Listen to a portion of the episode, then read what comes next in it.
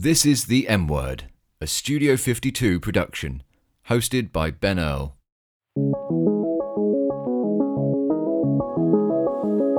Hello and welcome to episode four of the M Word. Can't believe we're here already. Uh, I'm very happy because this is the first ever episode four.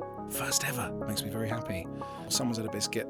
Um, right, yes, so here we are. And I also have to thank everyone for the kind support emails, messages, all that kind of jazz. It's been amazing. Thank you for all of the five star reviews and uh, ratings and stuff on Apple Podcasts. It really does make a big difference and really means a lot. It shows you guys like it. Um, so you know, I'm you know really happy. All of the sharing, liking, subscribing, all of that jazz. Um, you know, I don't know why I'm saying it really. I know I have to say this stuff, but you guys already know. You know how the internet works. If you don't by now, it's too late. But I kind of feel that you know to be professional, I should say this stuff, but I don't like saying it makes me feel dirty inside. But uh, but nevertheless, I also want to show that I appreciate it and also see the fact that you guys are actually responding and stuff, and it's great. Uh, so yes, that's that's good. Um, I think one of the only kind of not issues, but uh, we've had complaints, which is a good thing, really, which is just the fact that it's not long enough, and you guys actually want more, uh, which is kind of good. But if I'm really honest, there's part of me that feels it's a bit presumptuous to kind of insist upon any more time than I'm currently doing. I mean, I can do, but it feels quite a presumptuous and self indulgent thing to say, hey, man, listen to me go on for X amount of time. It's quite a lot, you know. Um, so, I mean, I, I, think that some of the things I really love listening to, people I'm obsessed with, um, not necessarily magic in any field. I know I struggle sometimes when I see a podcast or something and it's like an hour, an hour and a half, and I think, God, I've really got to find the time to sit down and, and listen to that. Um, so I, I kind of feel like I shouldn't really impose on, on people's time, you know, more than say 25 minutes, maybe half an hour, that type of stuff. I mean, I don't know, maybe I'm wrong. Look, if you guys want it, that's one thing. But um, there's also part of me that feels that I should try and keep it shorter. But um, well, we'll see. We'll see how these things um, evolve over time. But you know, it's not really a bad thing, you know. I mean, that's uh, that's good, I suppose. That just shows you guys like it. Um, also, we had someone send in a music track kind of a uh, a new kind of theme song, which was amazing. Uh, I mean, it wasn't quite right for what we were looking for, but the fact that this person spent the time actually putting the effort into doing it was was really impressive, and it suddenly made me think that. You know, if any of you guys want to have a go at doing any form of theme song or, you know, re editing some of the stuff that's said in the podcast and layering it over the top and that type of stuff, I mean, you know what? I mean, I would love to hear some stuff because you know in the next series of the podcast or whatever it is, uh, we we could end up using that and adapting that, and of course we would then share and tell everyone about your skills. Uh, but that's a really cool thing. I never really thought of that about that before, but absolutely having um, you guys kind of interact and do that type of stuff would be amazing. Um, but yeah, so yeah, that's that's that's that. Um, I think that's kind of most of the stuff. The only thing I will say before we get into the nitty gritty of the podcast is I have felt so tired this week for a number of reasons. Um, I'm not really sleeping properly. I'm not eating properly. Uh, I played squash the other day and I didn't warm up properly, so you know my whole body is being propped up by hot water bottles and drugs.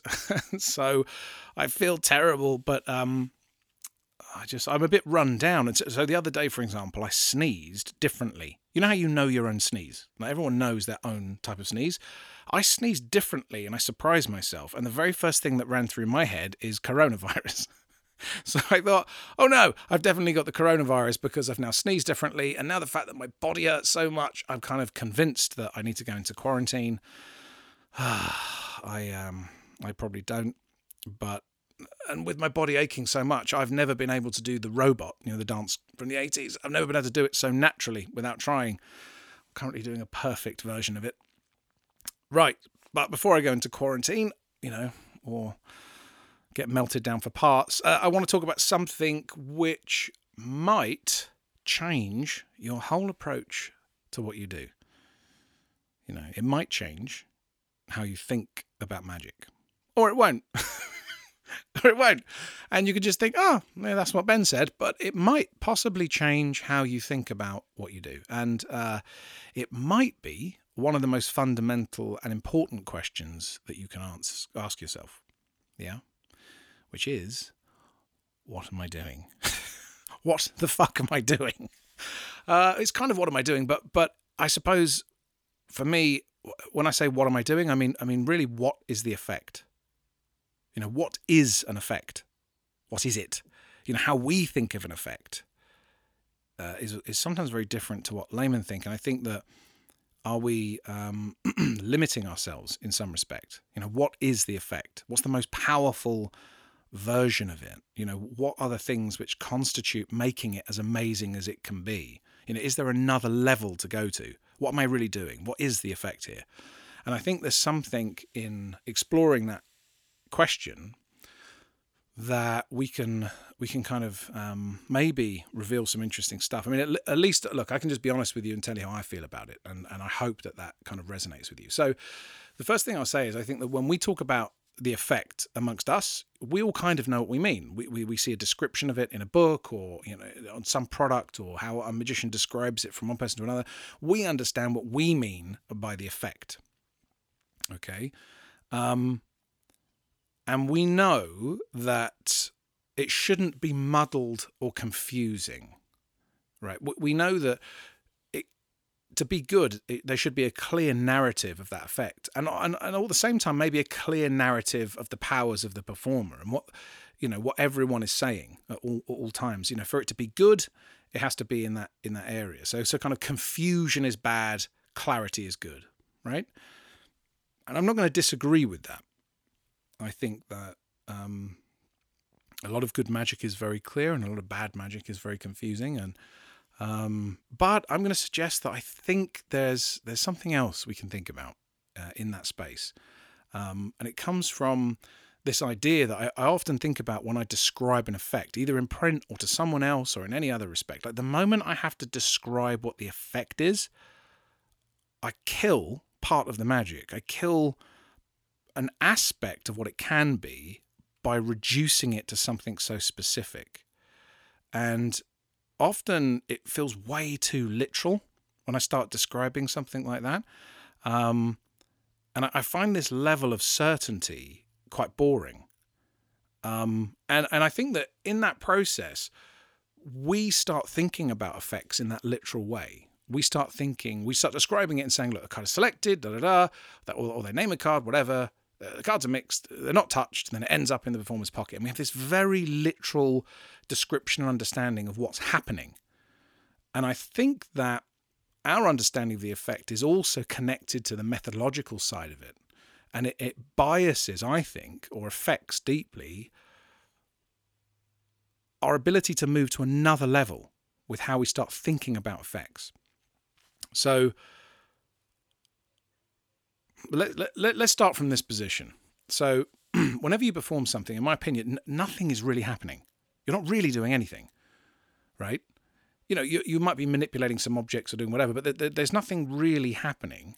Um, you have this idea in mind of what you're trying to do, but it isn't actually being defined by you. It's being defined by your audience, by them. You know, we, we provide aspects of the frame and the context, but ultimately they create what they think is happening. And, you know, to some extent, that means that whenever you perform anything, it's kind of unknowable, right? Um, and whether you like it or not, you're already dealing with it. And I don't really think this is a bad thing. You know, there's large parts of what we control, huge parts of what we control with the with the presentation, with the props that we use, or whatever those things are. Um, but I think we need to allow elements of the ambiguity, the misinterpretation, the reinterpretation um, of what we do, allow it to come in to elevate the effects to a different place. So, for example, I mean, well, I mean, look, look when laymen watch magic, right? They, they, in my opinion, they don't separate method and effect. That's something that we do. They just see something happening, and which to them is a what and a how, and it all becomes the same thing. So they're simultaneously processing both things. They're forced to, in a way. They're watching this effect and they're simultaneously thinking about how. And whoever you're showing it to, those people, let's imagine you had three different people that saw what you were doing. They can all walk away afterwards and have different, uh, differing opinions about what you've done, either from an effects point of view or a methodological point of view. And over time, those opinions might might kind of grow further apart, creating three completely unique moments that have grown from the same source. And this basically is due to the kind of inherent ambiguity and interpretation which magic will generate just by it being performed. And and that is amazing to me.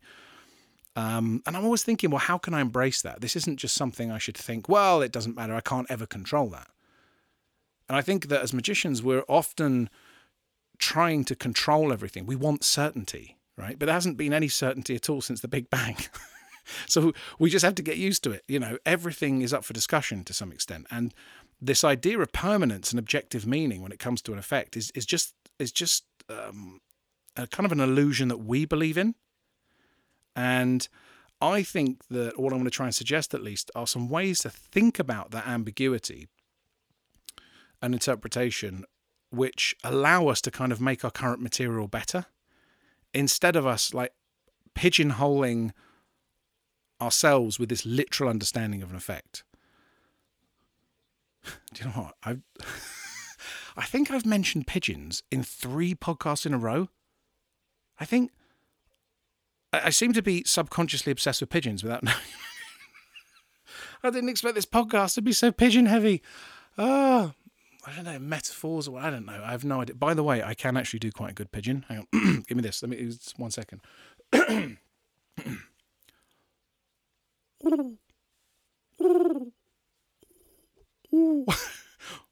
it's not bad. It's not bad pigeon, you know. Um, I can do quite a few farmyard animals, to be fair. Um, being around kids, you often have to. So here's a horse. well, here's one. If you're ever, I can do lots. Here's a cow is just. Um, but if you're ever out at a farm, let's say you're around going a farm or something with kids or whatever, and you're walking around, if you just like fall to the back of the group, just slowly fall to the back of the group, and then just when everyone's not expecting it, just this is you just do this. Oh, that's a donkey, but also everyone will shit themselves. It's um, you know, makes me makes me happy. Um, I can't do monkeys, but I can walk like them, or, or like I can walk like a chimpanzee and like a gorilla. So like if you, here's here's a little I can't make the sounds, but like um uh, if if you want to do a, a good chimpanzee, here's what you do. Like if you bow your legs as if you've been riding a horse for a month, and then like sink down a little bit, like you're doing a quarter squat, and then put your arms above your head, both of your arms, and like flail them about, and kind of walk a little bit zigzaggy, and bare your teeth. If you do that, you'll look like a chimp. 100%. If you want to look like a gorilla, uh, it's really simple. Like push, put, make you both of your front arms straight, locked, as if you don't have elbows, and ball them, ball your hands into fists, and then push your shoulders forward, screw your face up, and then push your tongue up behind your top lip, and then kind of just make like sounds. Um, and you can beat your chest like that. Um, and then if uh, if you want to surprise someone, oh my god, the amount of times I've jumped out on my wife pretending to be a gorilla. she don't like it. In my head, she'll love it. The next time she'll love it, but every time she screams and then hits me and tells me not to do it. But yeah, there's just some tips for you. Um, okay, uh, I can't remember where I was now. Something good, something pretentious, probably. Uh, right, yes. Yeah, so, so, so this idea of um, uh, ambiguity and interpretation within an effect, right? So, let me give you some examples of some kind of interesting things. So, when I first got into magic, I was very young. I went to a magic shop and a teenager, I can't really remember. So I must have been around 13 or something, um, and maybe younger. And there was a guy behind the counter, and he did this thing that was amazing. The packets, and he had a deck of cards in his hand, and the cards began to float. Right, they began to float and move, almost in like separate sections. They all kind of like moved and floated, and then he kind of delicately collected them all back together. It was one of the most incredible and beautiful things I'd ever seen. I didn't know what was happening. And I was simultaneously experiencing this magical moment, seeing this kind of floating, morphing, moving thing. And at the same time, I, my brain was thinking, well, it's strings, wires, magnets, you know, all that stuff. Um, and I, I said to this guy, "What is it?" And he said, "Oh, it's in one of those books on the shelf." Git. Um, and I said, uh, "Which one?" And he was like, "One of them." So obviously, I knew what my task was was to read all the books on this shelf. And you know, after you know, when you're young, you don't have enough money to kind of like afford to do that. And so I was having to pick and choose very carefully and not having much luck. And in the meantime, I was speaking to a lot of other magicians and saying to them, like, do you know this thing? All the cards would like float and reassemble. And people were saying, oh, a haunted deck variation. Uh, is it this, that, and you know, the hover, the boomerang card? All these different kind of um, effects were being were being mentioned to me um, including things like Paul Harris's Ten Tensegrity and all these different bits were, were, were, getting mentioned, and none of them fit every time I'd go looking for them. So I, I, went back to this magic shop, but it must have been, I don't I don't even know, six months, a year later, I can't remember. And I, sp- I spoke to the guy and I said, that, that thing. And he went, yeah, okay, I'll, I'll, I'll show you the book. You've been, you know, looking at a few things. So, um, yeah, it's in this book over here. It's uh, Chris Kenner's Totally Out of Control. It's called The Five Faces of Sybil.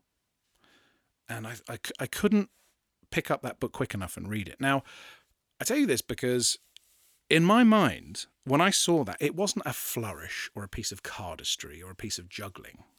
It didn't look like that. I'd never seen cards move in that way before. It, I didn't have a structure to hang my knowledge of card magic on that made me understand what I'd seen.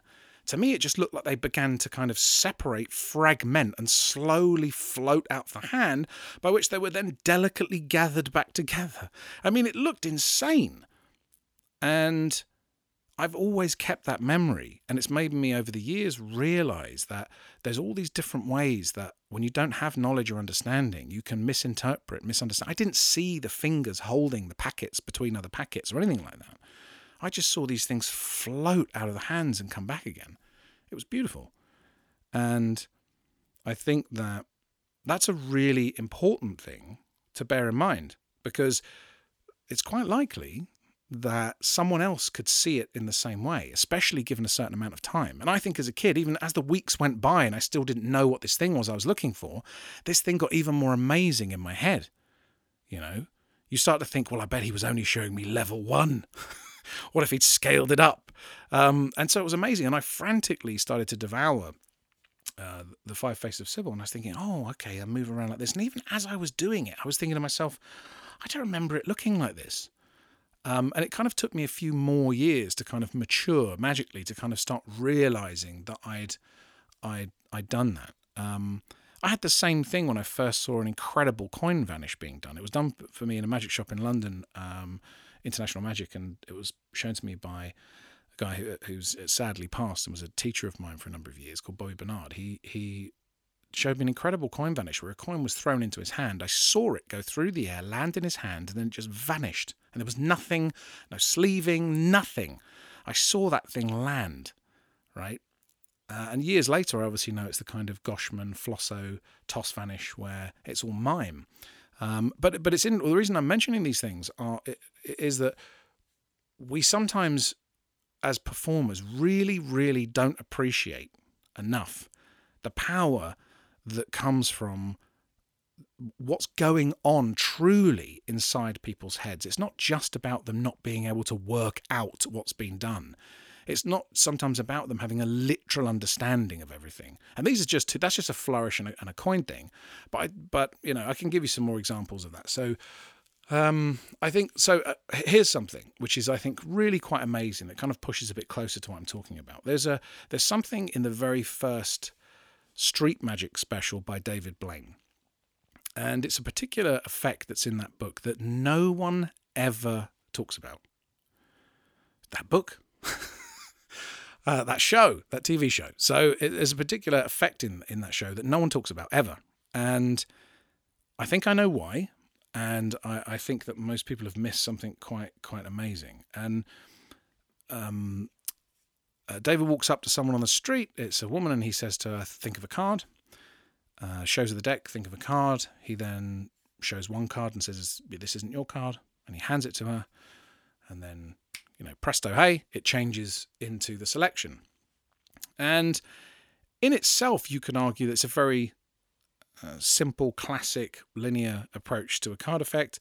And I think one of the reasons that most magicians never paid any attention to it is because they immediately understood uh, the methodology. It was a um, force was happening, and then uh, it was going into a double lift, and then it was just given to her, and it was just very simple. And there's nothing wrong with that, but it was just it was there, and it got this amazing reaction. It's very easy for magicians to go, oh, you know, it's very lucky to get this reaction. But what was amazing was the scripting. That what what David said was incredible. Um, which was he said, so he he shows her the incorrect card. Um, and he says, like, I can tell by the way that you reacted to that card that your card wasn't red, right? You know, and in fact, I can tell by the way that you reacted to that card that, in fact, yours is probably a diamond. And meanwhile, she's still holding the other card. So this it gives a natural reason, first of all, for showing an incorrect card and handing it to her. It's kind of almost you're using it as some kind of divining rod, some you know litmus test for working out what she does have in her mind. So that that straight away is a is a kind of a very an interesting way to, to to do that. It makes sense. You're not just showing her the wrong card and handing it to her. There's a reason for that. But then came the kind of really interesting bit because he said, "What if when I gave you that card that I said wasn't yours, I made you see something that wasn't really there?" Right? Now, any magicians watching this, they're kind of not listening to the words. They've followed the the the the, the effect. They followed the the method. They're looking at it, seeing a reaction, done. They can kind of ignore the words. But I think the words are a large part of what created that reaction. Let me say that again. What if when I gave you that card that I said wasn't yours, I made you see something that wasn't really there? I mean, what does that mean? Right? Think about it. When you when you're saying it, what if when I gave you that card that I said wasn't yours? You're not even saying you have done. You're almost saying in a hypothetical situation. So you're asking them a question that you're not even saying you, you you've done or you're going to do. You're kind of setting up this hypothetical right? Which immediately puts you in a strange place. So, what if uh, when I gave you that card that said wasn't yours, I made you see something that wasn't really there? What does that mean? Is that sleight of hand? Is it psychology? Is it mind manipulation? Is it hypnosis? Is it what? And you're asking them how they would feel about that? Then they're like, well, I don't know how I would feel about. There's a lot to process. Now, that I think is a stunning line. And I, I mean, I've been kind of using that or variations of that and adapting elements of that for over 20 years now. And it's one of my favourite things in that special. And yet I've never heard another performer, magician, anyone ever mention it. And I think what's amazing about that is it sets up this idea of ambiguity in their minds. What am I watching? You know, this isn't just a card trick anymore. This feels like I'm simultaneously watching an effect which happens to be happening with cards, but also I'm I'm seem to be watching something which is some strange psychological illusion taking place. And I'm being forced to think about what that means. You know, I think it's it's quite likely that in the moment and over time, you could show that trick to a number of different people and they would walk away in the moment and over time having slightly different reactions and feelings towards that effect. You know, I think it's a I think it's a really stunning thing. Um, and the actual narrative of the effect's very clean and very clear card is selected, uh, incorrect one shown, handed, it changes. A very, it's not confusing. It's a very clean and clear narrative. But then this lovely little one or two lines are really injected, which just set up this space for someone to think and interpret. And I find that idea amazing. I mean, I have uh, something I call the secret script, which is just a script that I use when I don't really have a presentation for what I'm doing, or I don't know what I want to say with a certain effect, uh, or if I want to say anything at all. You know, it's basically something that's in the kind of test phases that I'm working on. And what I do is I, I have this thing which which script that I can say to someone which allows me something to say to perform this and it could be a card thing, a coin thing, anything. This script goes with any trick all I say is this: just as I'm about to do it, I say, "Oh, by the way, you've you've probably seen like you know tricks before or magic before, whatever it is you've seen. But I'm just gonna let you know, whenever you do see some magic, whether it's on television or close up, you always really you see three things that you're not aware of. So first is the trick that you actually see, the thing that happens in front of you, right? Second is a thing you don't see. It's a thing underneath, the thing that's hidden. And finally, there's the one that you remember, and my goal is really to make all three of those things appear to be exactly the same. So let me show you this. and then I just do whatever it is I'm going to do. I mean, what the hell does that mean? It kind of makes sense. kind of makes sense, but it also opens up this space where they are thinking about this thing I'm seeing, this thing I'm not seeing, what I remember, and it's kind of putting them in this very interesting space. And I've been using that for years with um, great effect, and it really causes something to happen with them. Um, I have a, I have another thing that I published in something called "This Is Not a Box," which is uh, something I call a, a, change illusion, which is again a very simple narrative: right card, wrong card, you know, in, uh, card selected, incorrect one shown, handed to them, it changes. It doesn't really matter to some extent what the method is, but the script that I would use, and I have many variations of these things and ways of going in and out of them, but just randomly now, for the top of my head, basically, I'll say to them uh, now, before you see this. Um, you know, there's a number of ways you can think about this. One is that it's just magic and you don't really want to know. The other thing is it might be sleight of hand. It might be manipulation. Uh, it might be psychology. You know, maybe you're seeing things that aren't there. Maybe, um, you know, it's some psychological illusion, or maybe you don't care and you just want me to get on with the fucking trick, right? But whatever it is, normally the things that people think says less about what they see and more about how they look at the world, right? Which is interesting to me. So here we go. And then I pr- proceed and do that effect. Now, that's a much more literal way of pigeonholing them. There it goes again with the pigeons. I can't help it. Um, but that's a much more literal way of kind of priming them where to think. Well, I don't know where they're going to go, but I know that they're going to possibly go into these areas, right? Um, and I, I find that really interesting. I mean, I've done the same things with uh, even something like ace cutting. To me, it's not just a gambling demonstration, it's a weird mixture of I'm apparently memorizing the cards and I then proceed to cut these aces out, which is kind of like memory. But I mean, just if you could memorize cards, it wouldn't mean that you have the skill to cut to exact numbers. And then if you could do that, it certainly wouldn't mean that you could do do that with a kind of a flow and an aesthetic beauty that you know you're trying to potentially affect. And so there are these kind of slightly incongruent elements of the ace cutting thing, which is designed to draw them in. And then that's why I perform that in silence most of the time, because that's often where the truth is in that space. And it feels like I can pull them into something and cause them to wonder about techniques, what's going on in my head. Is it mathematics? Is it card counting? Is it. I don't want to give them a literal definition of what I'm doing. You know, even not even outside of protecting methods as a performer. I mean, I just don't want to kill the potential for that to become something else. I do the, the same thing. I have an effect called primary movement where a coin moves from one hand to another. And it's a very s- simple thing. In that, I, I set everything up in a very clean way. And then I just shut up and leave a void so that they're forced to kind of look and think and I think there's there's something really interesting about this idea of playing with ambiguity and interpretation where instead of having this literal understanding of what an effect is and what it can create instead we we put these little things in there which are going to cause them to wonder and interpret and um, misremember and over time and actually make that part of the agenda in the effect you know, I find that amazing. I mean, here's there's you know, when it comes to memory, right? I mean, there's a, a, a this is this is somewhat I don't know. I can't even remember who told me this now. I mean, this goes back maybe 20 years, but someone told me this uh, many years ago, where and it was at a time when I wasn't close to being a performer. I was a I was a, a young kid, and so the idea of going off and performing gigs and something seemed a world away from me. And this guy told me that um, that basically a uh, he he went and did a show at a house, uh, and he did card on ceiling, right? Um, and he also did uh, spooked. Do you know? What? It may have been Nick Einhorn that told me this, or maybe it was he wrote something on it. I can't remember. Anyway, but he he did spooked. You know the effect where a card is selected, you spread the cards or put the cards on the floor, and and then without touching their selection jumps out. So he performed card on ceiling, and he did spooked, and a number of other things. And then he did the same gig again the next year. They'd asked him back because he was so good, come and do this uh, job for us. And the, the, the lady who had hired him came up to him and said, Oh, please come and show our friends this magic. You were brilliant last year.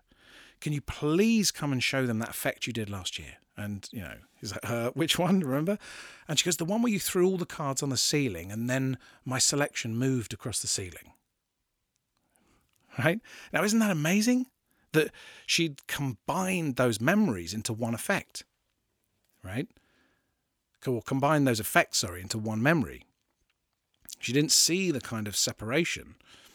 And that to me is an amazing thing. Uh, that when you perform one thing, instead of thinking about an effect as having this literal definition within itself, we also kind of compartmentalize effects and we go, well, this is one effect. Now I shall perform this effect. And we think of effects as having this literal objective meaning within themselves, and then we compartmentalize them all. But the reality is, not only is there ambiguity and interpretation inherent anyway in magic within all of those individual effects, but when you follow it with another, they can kind of cross pollinate and inform each other. And, you know, that to me is an amazing thing, you know?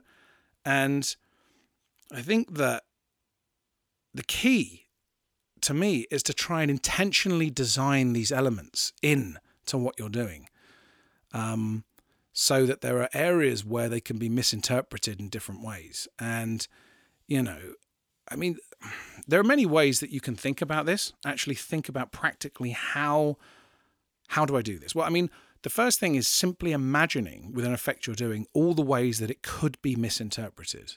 Like, what are the way? How could they think about what they've seen? You know, what what are the different ways they could possibly go outside of what you want them to think? What are the potential areas, and what's fascinating? you know what what's amazing if they combine this element and this element and and kind of once you can kind of think about all those different things can you possibly put some little uh, uh what's the word like, like almost like a beacons like or or or kind of um road maps which point them towards those things maybe or maybe some little kind of hooks that you leave there that over time as that memory fades it will hang on one of those hooks maybe you know, it's a strange way of describing it. But I think something about thinking about an effect that you do, instead of just thinking, I know what this means, I know what it is, can can you think about all the ways that it could be misinterpreted and then, you know, lead them like Hansel and Gretel, lead these breadcrumbs going off in these different directions, which allows it to become something else. Um, you know, this layering just adds a level of depth. You know, I, I to me this is a fascinating area, and I think that too many too many of us think about an effect and what it is in much much too literal a way and and attached to attached to what we are actually doing you know a card is selected da, da, da, it appears in the pocket and we just think of it in this very very um, almost hermetically sealed fashion when it's just not um, and you know I, th- I think that on top of that uh, you know aside from just trying to kind of hopefully stimulate you to think about this subject, there are some things you could possibly look into. If you go and look into false memory stuff generally, um, you can. Look, there's a, a psychologist um, in the states called Elizabeth Loftus. You can look into some of her work. It's very interesting. She has a lot of um, false memory stuff, especially with eyewitness testimony and stuff like this, which is very very interesting. You could look at things like the Mandela effect, which are um, ways that there are kind of collective and almost like cultural misunderstandings of certain events, which are very interesting. I think looking into these things generally is kind of interesting, but also, you know, when when, I, when I'm talking about ambiguity and misinterpretation and intentionally leaving space in your work for that, you know, not wanting to define what it is, giving them the space to create something more interesting. There's also some interesting things you look you can look at in film theory, and there's um there's uh I think the channel's called Now You See It and and the video I think is called either over analyzing movies or the art of over analyzing movies. If you if you look at that, there's some really interesting stuff in that, which is to do with leaving this space for misinterpretation and symbolism and all this other type of stuff, which can actually make something beautiful and powerful. And and the idea of allowing this element into your work, I think, is a I think it's a really really cool thing. Um, so yeah, it's just it's a weird thing to talk about. It's not easy, you know, it's not easy because we don't want confusion. We want clarity, but we also want it to open up into something else. So I think, you know, it's it's a, it's not an easy subject to think about or talk about or use, but but I think there's some really powerful stuff in there. Um, yeah. So I suppose to conclude, really, the effect right? The experience of magic, whether you like it or not, is up for interpretation because it's a subjective experience from the point of view of an audience or an observer. And for me, that is a space that we should play in far more often. Yeah, as magicians, we should embrace that uncertainty, not be scared of it, you know, mitigate against it or deny it. Right? There's there's an old um, uh, there's a Ram Dass quote uh, uh, where he says, uh, "The degree to which you resist anything is the degree to which you're not free."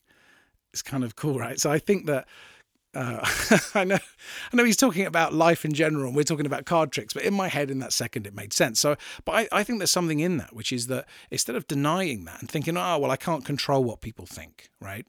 Instead, embrace it. We should try and use it.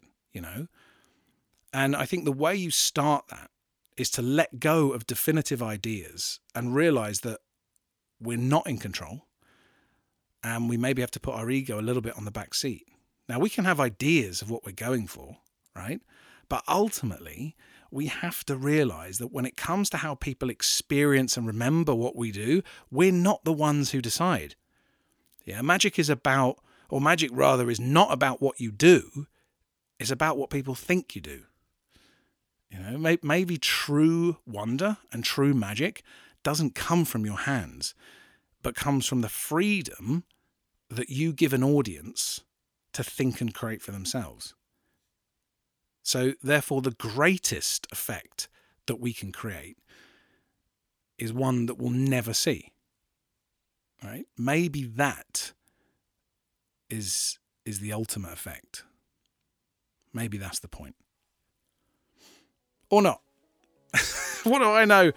Uh, I'm just a guy who's obsessed with pigeons.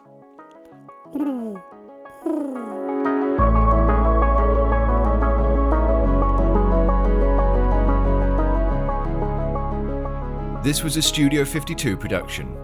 For more information, visit studio52magic.com or find us on Instagram, Facebook, and Twitter at Studio 52 Magic.